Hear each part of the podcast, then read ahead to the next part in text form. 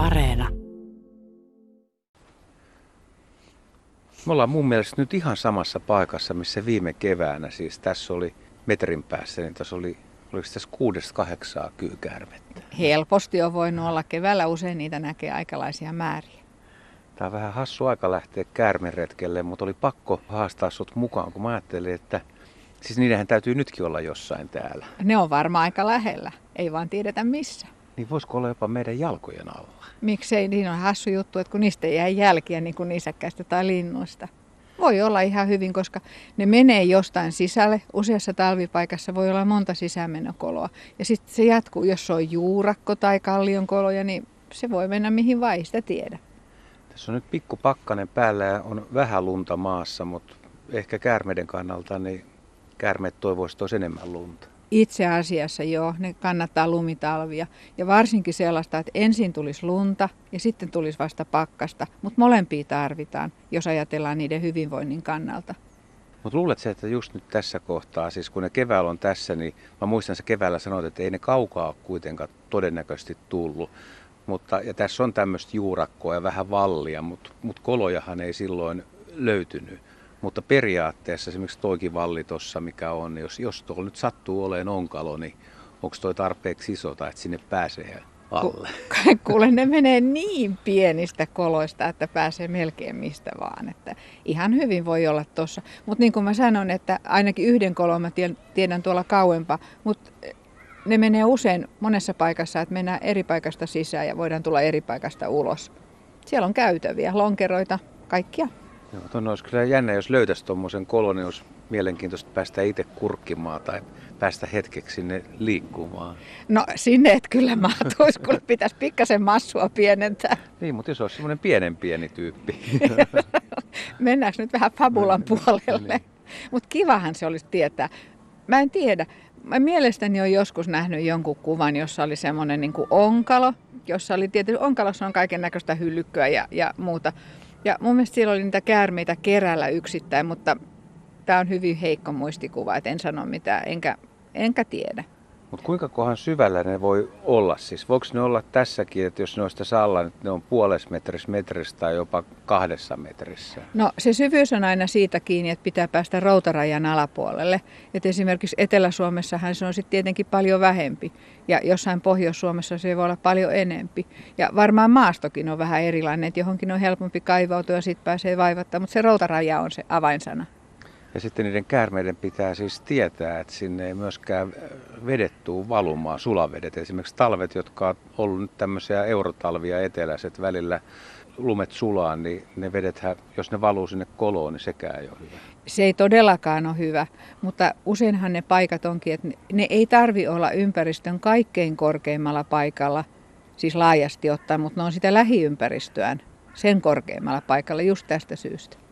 Mutta ne kolot, mitä on suosittuja ja mitkä on ollut pitkään, niin siis ne voi olla vuosikymmeniä, ilmeisesti jopa vuosisatoja. Että... Kyllä mä sanoisin näin, koska se on niin tarkkaa se puuha, että se lämpötila pitää pysyä ihan joidenkin asteiden niin kuin rajoissa koko talven. Ei saa olla liian lämmintä.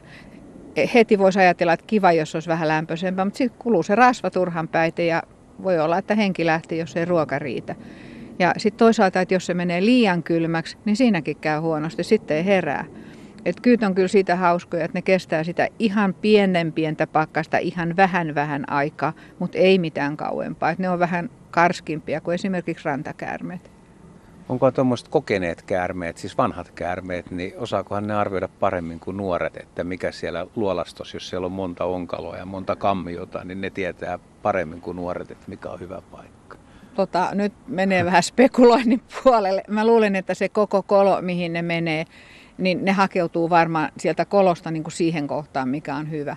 Et kaikkein hulluin talvehtimispaikka, mistä mä oon kuullut, on tässä ollut pääkaupunkiseudun lähellä. Niin mä en nyt tiedä, onko sen pömpelin oikein nimi sähkökaappi, mutta semmoisia pieniä kaappeja, mitä oli teiden varrella. Liian pieni mun mielestä muunteeksi, mutta kaappi. Niin ne tuli sieltä keväällä ulos. Siis ne talvehti siellä luultiin. Mutta sitten kun sitä rupesi miettimään, niin totta kai sieltä, kun sinne menee kaapeleita ja muita, niin ne varmaan sitten ryömme sitä kaapelia pitkin tosi pitkälle ja turvalliseen paikkaan.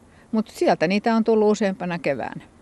Luuletko että tällä talvehtimisalueella tässä jossain, niin onko täällä myös rantakäärmeitä? Viime kevään oli kyitä, mutta mä en nähnyt rantakäärmeitä, mutta mä en tiedä näitä sä sitten. Mä oon nähnyt muutaman rantakäärmeen tällä alueella, mutta ei ole mitenkään hirveän paljon. Sisiliskoja on nähnyt, ne on varmaan siellä samassa kolossa, olettaisin. Sammakkoja on, sitä en tiedä, että onko ne koloissa vai onko ne sitten jonkun ojissa, kun on, niin oja kyllä jäätyy niin helposti, että siellä ei pysty talvehtimaan, että se on liian, liian kylmää.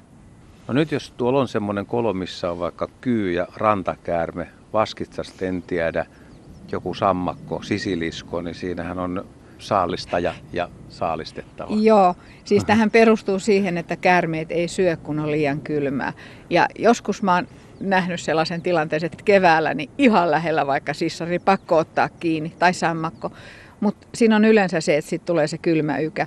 Ja siinä on tämmöinen idea, että jos tulee liian kylmä sen jälkeen, kun lämpötila vaihtelee, niin voi olla, että se ruoansulatus menee liian hitaalle ja sitten se jää mätänemään sinne. Eli se on pakko sitten heittää ulos, eli kylmä ykä. Eli sisiliskolla on turvallista olla kyykärmeiden kanssa niin samassa kolossa? Öö, siis periaatteessa mä oon ajatellut näin, mutta nyt kun mä oon nähnyt muutaman tilanteen, että on käärmeillä sisilisko hampaissa, niin se ei ole ihan pommin varma, mutta periaatteessa on. Ja vaskitsat on ihan varmasti, että tämä on semmoinen alue, että täällä varmasti on vaskitsia, niin uskoisin, että on samassa paikassa. Mitä siitä horroksesta tiedetään? Siis se tiedetään, että elintoiminnot supistuu tai pienenee, lähes lamaantuu aika lailla, että Joo. hiljaiseloa. Tämä mulla on niin kuin semmoinen mielikuva siitä, että sydän on sillä tavalla, että hyvä, jos lyö kerran minuutissa. Että sehän säästää sitten energiaa tosi paljon. Ja hengityskin on semmoinen hyvin, hyvin, hyvin heikkoa. Eli siellä todella eletään säästöliekillä. Ja niin kuin sanoit tuossa alussa, että jos olisi enemmän elintoimintoja, niin se kuluttaisi myös rasvavaroja ja jos on liian lämmintä, niin se on myös fataalia. Käärmeen kannalta ei välttämättä ainakaan nuorilla riitä energiat kevääseen asti se on aika surullinen juttu, että sanotaan, että pienistä poikasista niin voi puolet menehtyä ekana talvena. Ja kun ne syntyy, sit mitä myöhemmin ne syntyy, loppukesällä, syksyllä, niin sitä vähempi niille jää aikaa yrittää saalistaa. Ja kun ne saalistaa kuitenkin ihan pieniä juttuja, niin kuin hyönteisiä ja jotain ihan, ihan pientä jotain muuta voi olla, niin ei ne kerkii kerää sitä rasvaa yhtään lisää, monetkaan. Ja kärmillähän on muuten napa, jos et tiennyt vaikka niillä on napa nuoraa, niin se napa on sellainen, että kun niillä on se ruskuaispussi, josta ne ottaa sen kehittyvän aikansa ravinnon ja sillä kehittyy ja pärjää hengissä, niin vähän ennen syntymää se ruskuaispussi kuroutuu sen pienen poikasen sisälle. Ja siitä jää semmoinen arpi, semmoinen pieni pystysuora viiva. Ja se on käärmeen napa. No kiva, kun tässä oppii niin talviretkelläkin käärmeestä kaiken näköistä uutta. Ja sitten voisi vielä sanoa tuosta niin sitä lämpötilasta, ulkolämpötilasta ja kosteudesta, että vaikka sinne nyt ei suoranaista vettä meniskään, ja jos olisi tämmöinen lämmin kostea talvi, niin kuin pari vuotta sitten oli, niin mä näin useammassa paikassa käärmeitä, joilla oli silmän päällä semmoinen, niin kuin ihan kuin olisi ollut hämähäkki. Ja sitä kun suurensi sitä kuvaa, niin se näytti vähän hämähäkiltä, mutta ei kuitenkaan ollut se. Ja tota, mä selvittelin sitä asiaa sitten Matelia eläinlääkärin kanssa, niin kyllä se mun arvaus oli oikein, että olipa ollut vaan liian lämmintä ja liian kosteita ja sitten oli home päässyt siihen tai sienet, miksi ne nyt sitten tarkasti määritelläänkin. Ja jos, mä yritin seuraavana keväänä löytää niitä samoja yksilöitä, mutta en löytänyt. Et jos se on ollut vain siinä pinnassa, niin sitten kärmen näkö palautuu siinä vaiheessa, kun se luo nahkansa. Mutta sitten jos se vaurio on päässyt syvemmälle, niin sit sillä silmällä ei enää näe. Mutta yksiselmäisenä pärjää käärme ihan hyvin, koska haju on sen ykkösaisti. Täällä on koirien ulkoiluttajia, ne katsoo, että mitä me täällä tehdään mikrofonin kädessä. Ja jos kerrottaisiin, että tehdään tuota käärmeohjelmaa tähän vuoden aikaan, niin kyllä varmaan ihmettelisi sitä. Hyvä, ettei soittaisi jotain paikalle. Mikä, mikä on projektin nimi.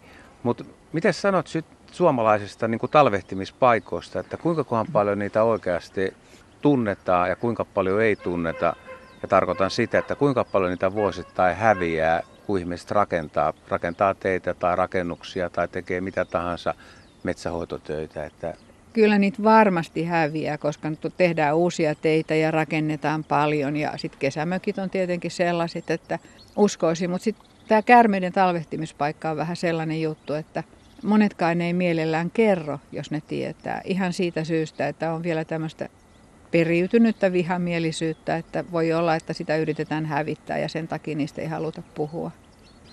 Mä muistan lukeneeni kirjoista, en tiedä oliko se teidänkin kirjoissa, mutta joissain vanhemmissa kirjoissa on ollut, että, että nämä ihan huipputalvehtimispaikat, niin niistä tulee niin kuin satoja käärmeitä. Joo, tämä mun kollega jonka kanssa me ollaan nämä kirjat tehty, niin tota, hän kertoi, että silloin kun hän oli nuori, niin oli joku semmoinen juttu jossain lehdessä, että joku maanviljelijä oli jo löytänyt semmoisen talvehtimispaikan, että siellä oli satoja ja satoja käärmeitä. Sitten se oli tappanut ne kaikki ja oli hirveän niin kuin, suurta sankaria, mutta siis tyhmemmin ei olisi voinut tehdä. Jos on maanviljelijä, jos on paljon käärmeitä, niin ne syö ne kaikki myyrät sieltä pois, hiiret, hyvä juttu. No niin, biologinen torjuja, joo, nirri pois. Aika tylyä, tylyä käärmeidenkin osalta tuommoinen, mutta nykyään onneksi asenteet on muuttumassa ja monet, monet kuitenkin suhtautuu käärmeisiin, vaikka vähän ehkä pelkäiskin, niin kuitenkin sillä lailla mun mielestä puolimyötämielisesti. Siis mun mielestä asenneilmapiiri on ihan selvästi tullut neutraalimmaksi. Kaikki ei tykkää kaikista, musta se on ihan ok, mutta siinä niin kuin sen rakkauden ja vihan välillä on aika lailla harmaa maasto ja sinne pitäisi saada ihmisiä siirretty. Sulla on tämmöinen hieno punainen villahattu päässä, sä oot vähän kuin pieni menninkäinen tai tonttu täällä ja kyllä mä luulen, että me voitaisiin käydä noille ulkoille sanoa, että täällä on nyt käärmeiden suojelija numero ykkönen niin liikkeelle. En mä ole varma, onko mä ykkönen, mutta kyllä mä nyt parhaani on yrittänyt tehdä tälle asialle.